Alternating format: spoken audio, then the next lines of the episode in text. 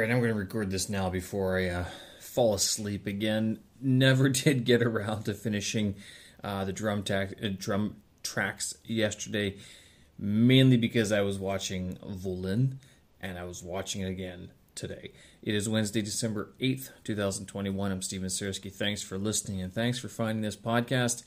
Hope you're enjoying it as much as I'm enjoying making it every day, at least between Monday and Friday. Yes, sometimes it can be a little bit of an issue uh, with the timing, especially, uh, but overall, I do like being able to see it uh, develop and uh, having it on on record. Um, but yeah, this movie, oh, insane! It just doesn't end. Uh, the guy who recommended to me, he's Polish, uh, had said that it was sort of worse than Schindler's List. And I was kind of against that. I'm like, ah, I don't know, Schindler's List was pretty bad. like, I remember sort of being, uh, if not depressed, kind of sick after seeing Schindler's List. This movie is gruesome. It it just doesn't end, and it's like any horror movie you have seen doesn't really compare doesn't compare to this because this is all framed in a sense of history, whereas a lot of horror movies are complete fiction. I mean, they might be based on events, uh, some of them, but I mean, your typical horror movie just has senseless gore, senseless violence. This was all. This is part of history that happened between the borders of uh, Poland and Ukraine. So, if you get a chance, uh, go ahead, take a look at it. I'll tell you, it's not for the faint of heart. Don't I would not watch this with children if I were you. Um, but uh, I actually got a little bit confusing at times, and I because my Ukrainian is not that good. Uh, who was speaking Ukrainian or Polish? I mean, I could tell which one was Ukrainian, but I couldn't always tell which one was Polish, uh, especially if there was a few of them talking together. The result being that sometimes I was confused as to who was uh, running into who, because like you know during this war there were groups tra- going between villages and they'd meet you know they'd encounter people on the road and stuff like that. You never really knew who like you're dressed like a Pole. I'm like, well, that was a, all kind of looked the same to me. uh, but yeah, it, it's like you could not, you literally could not pick the right side to be on. It was almost, it was just pure aggression and violent. You literally had to be more violent than the other person there, and hope to God that your group, your crowd, your cadres, um, were stronger than the other group that came in. And it's a lot of burning. Boy, they burned a lot of stuff and mutilations, just horrid stuff. Um, I don't know how uh, historically accurate the movie is in terms of whether or not it's based on a, like a, any events that had happened. Um, there was there's one scene where I think it's the Germans who are taking pictures of the bodies, and so I wonder if there are there are sort of uh, there is a history of something anyway, like some sort of archives of the of these sorts of events happening. I'll leave it to you guys. Take a look at that gruesome as ever. So this is what's uh, occupied me for the last uh, day and a half. Basically, it's taken me two days to watch, only because I was tired. I mean, I didn't finish. I finished watching it. I, I shut it off at midnight last night, um, and I was like, I just, I just don't want to watch this anymore. I, I rather, I want to go to bed so I can get up in the morning and be productive. Which, all that being said, was a productive day. Actually, I did have to go to work for a few hours, uh, but uh, luckily I was able to go through quite a bit of uh, my Chinese vocab this morning, uh, and that was uh, very good because I'm finding I'm not always having the time on Saturdays to do the homework. And so, what I'm trying to do with these Chinese classes on Sundays is to sit, if not Sunday afternoon, then Monday, sit down and start doing the homework. Like, do as much as I can that day in preparation for the week after just so I can make sure I get it done, so I'm not panicking on Saturday, and so that I feel comfortable going into class on Sunday morning. And I think that's very important to eliminate any sort of nerves I might have about going to class because I may not know something, whether it's like this character there, that character there. One or two characters, of course, you're going to run into that you don't know, But if it's constantly and you just don't know what the characters are, I mean, you really do have to ask yourself, what's your commitment to the course? Uh, to not just to the course, but to your own language learning. Uh, so yeah, it is tough. I know. Uh, me making time uh, for you know going to work, but then also making time to uh, study. It's it's tough. I'll tell you, this language it literally consumes you. Uh, you just spend so much time on it. Um, and I still haven't signed up for Russian classes again, although it is still something I want to uh, get into again. Um, going f- forward, I wonder if I will sign up through italki because they they take PayPal, and sometimes it's easier to get money through to PayPal than it is in, in other ways. But uh, uh, like I, I can accept payment from other people through PayPal, so it's sort of like it's one of those things where you know there's another sort of way of uh, paying that isn't Chinese based and it's not credit card based, nor is it like bank based in Canada, right? You know, so it's still a bit in the cloud, uh, which is uh, very useful if you don't really have a settled address, fixed address at the moment, right? Uh, all of which is, uh, you know, to say, what what is the fixed address? fixed address currently Beijing, uh, at least for a couple more years at the uh, what it looks like. The news is that uh, several United States and Britain have both said that they are not sending government officials to the Olympics, which is basically tantamount to a political boycott of the games. Athletes will still go, so they'll still get the marketing and the advertising and all the glory of it. It just means that no old men will be in the stands that, have political affiliation, right? Or at least from the United States and from Britain. That's what it sounds like, anyway. Um, I don't know if the Olympics will miss them. How's that? Uh, yeah. Uh, and, and I think that goes for a lot of countries. I mean, it just, uh, I don't, are you politicians that integral to the, the functioning of the the Olympics? I don't know. I don't. That's a good question. Very good question. Um, December drumming is yeah. I haven't done. I haven't. Yeah, I haven't done uh, two days worth now. So what I'm going to do is I think I'm just going to bite the bullet. I'm going to record a couple of drum solos, and that'll sort of meet the requirement, bring me up to speed, bring me up to date uh, and then that way I can focus on maybe experimenting a little bit more um, in the next couple of days or so. There are some other ideas I have for percussion, uh, but they do require a little bit more effort rather than just sitting down and banging through something in an hour. Like a, uh, it, it, it will require more takes, which is or more overlapping, like uh, multi-tracking, which is a lot more difficult than just using a solo instrument such as uh, such as like on uh, iPad or even just using the uh, software instruments on my computer. It's very different. So, um, yeah, I, I am behind. I know, but by the end of this month, I will have 31 drum tracks recorded and posted on my website. And I'm, yes, again, aiming to make this into one larger album.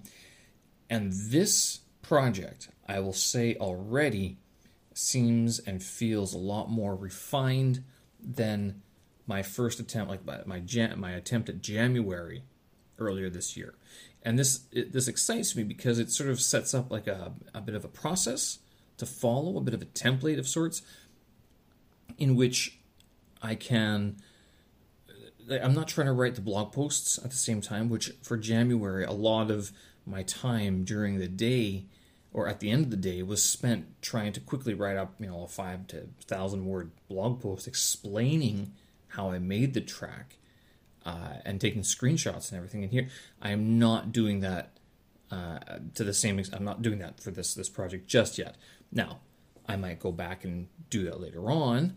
Uh, certainly, like a. Uh, actually, I'm not even sure if it's worth having a director's commentary because these audio blogs are sort of filling in that gap if I had a good transcription service, which I'm sure they exist, I, I just upload these audio blogs, have them transcribed, and uh, post those. that would sort of be my easiest, simplest solution to uh, uh, these things. But yeah, being just busy, you know, I really do want just a couple days off where I can focus on some of these things. Um, Because if I had a good solid eight nine hours, I could bang through a lot of the uh, the back end work. that sounds so funny. A lot of the uh, behind the scenes stuff that needs to uh, get done, like you know screenshots, organizing the website, organizing my own computer, which is what I did a couple days ago, uh, deleting files, and it's, it's actually looking like I might have to upgrade my computer because the the file sizes and the amount of space I need now need want it's more than it was five years ago when I got this computer. Um, and my original idea why I got this computer to only have 256 gigs of RAM, you're probably gasping. Why would you ever do that? Especially, if you're a video editor um, or like a musician or anything. And the reason was to always have an external drive attached. What I didn't realize is that getting all that organized and you know transferring from this hard drive to another hard drive takes time. And just you're sitting there waiting for this blue bar to fill up, and you're like, oh wow, I really should have thought this one through. Yeah, so I think if I do get a new computer, I'm just going to get one of the you know uh, as much hard drive space as I can, and then that way I won't have to think about it for another uh, couple years. But uh, I was looking at um, some of these MacBooks that are available now, and although very sweet systems, doesn't look like they're available. Like it's a two month wait to get some of these systems. It's not as easy as it was uh, a couple like, years ago, so pre pandemic. But uh, then again, I haven't bought any large computer items, large electronic items in a very long time, so I'm not sure if uh, it's actually going to be that long or if it's, you know, they're just preparing you for a worst case uh, scenario. You know, and such a topic to talk about after watching a movie like Volyn, where it's, you know, all they want is to survive or be left alone. And uh, yeah, we're talking about MacBooks and internet access. ay, ay, ay, I guess so. So, and drums, I guess. So, uh, I will get those uh, tracks up. I've got two ideas uh, so far. Um, probably a, a, snare solo and then a drum solo. I think that'd be kind of fun uh, to, to try out a little bit just to uh, practice and keep things going there. And then I'll have those on my website as well. Um, other than that, uh, we'll leave that one here for today. I know it's middle of the week. Hope you guys are having a good week so far. I do work tomorrow, but Friday I don't. Saturday I do. Sunday I don't, but I have class. So Friday will be my my catch up day for some of my projects. Hope you guys are uh, doing well, and we will talk again. Thanks for listening. Show notes up on stevensersky.com. Have a good one, folks. Bye bye.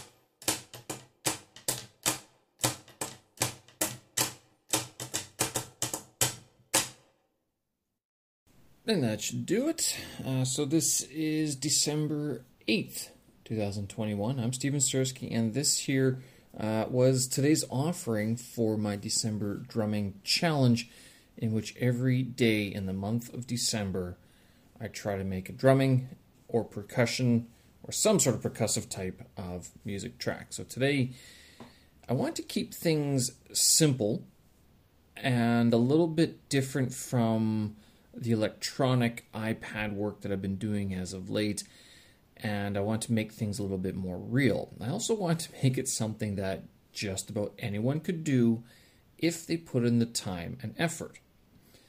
So today's track is called Pen Tap, and it's basically what you would imagine it is. It's pens on tapping on a table. Not very difficult all I think every office worker has these at their disposal. I think everybody has these things at their disposal. But it's whether or not you sit down to actually play with them and how many times do you actually play with them and record what you do. It's very easy to think that we can play a lot of these rhythms when in actuality it can be a little bit difficult because you have to get the uh, sticking correct, uh, the patterns correct because if you don't, then it just sounds like you're you're you're making noise. So the idea with this, I did this. So I recorded about four or five different takes of it. This is take number two, and uh, I used what is it? One, two, three, four, five pens. So two black ink pens, a pencil, a 2B pencil, a red marker type pen, and a highlighter. I'll let you listen to it and see which ones are which.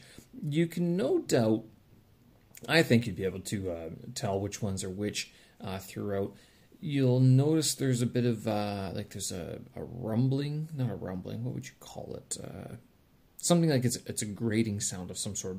The, the pencil. So the pencil is like a, a, a not an octagon, a, sec, a, sex, uh, a sectagon, octagon, pentagon.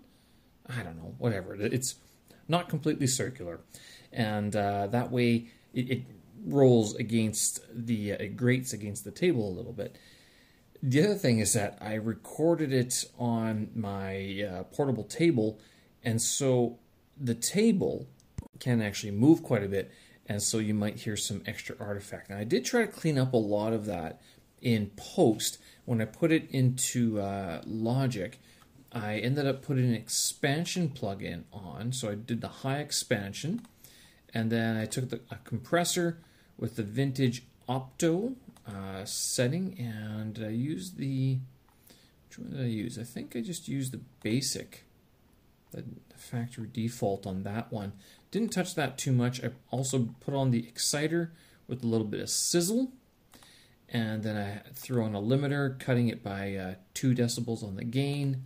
And then finally, the last little thing uh, that I threw on was a chroma reverb uh, with the drum chamber uh, selected with everything pulled down quite a bit. Dry is up about 76%, wet about 27%, but the decay is very little, only about 0.44, and the distance is about 8%. Now, for those of you who aren't familiar with all this terminology, the reverb adds a little bit of uh, ambiance to the sound. So it's kind of like if you ever, the best example is your bathroom. You go, or a hallway, especially here in China, if you uh, stamp your foot on the floor, you'll hear sort of a, a, a reverb, or the sound will carry throughout uh, the hallway. That's your reverb.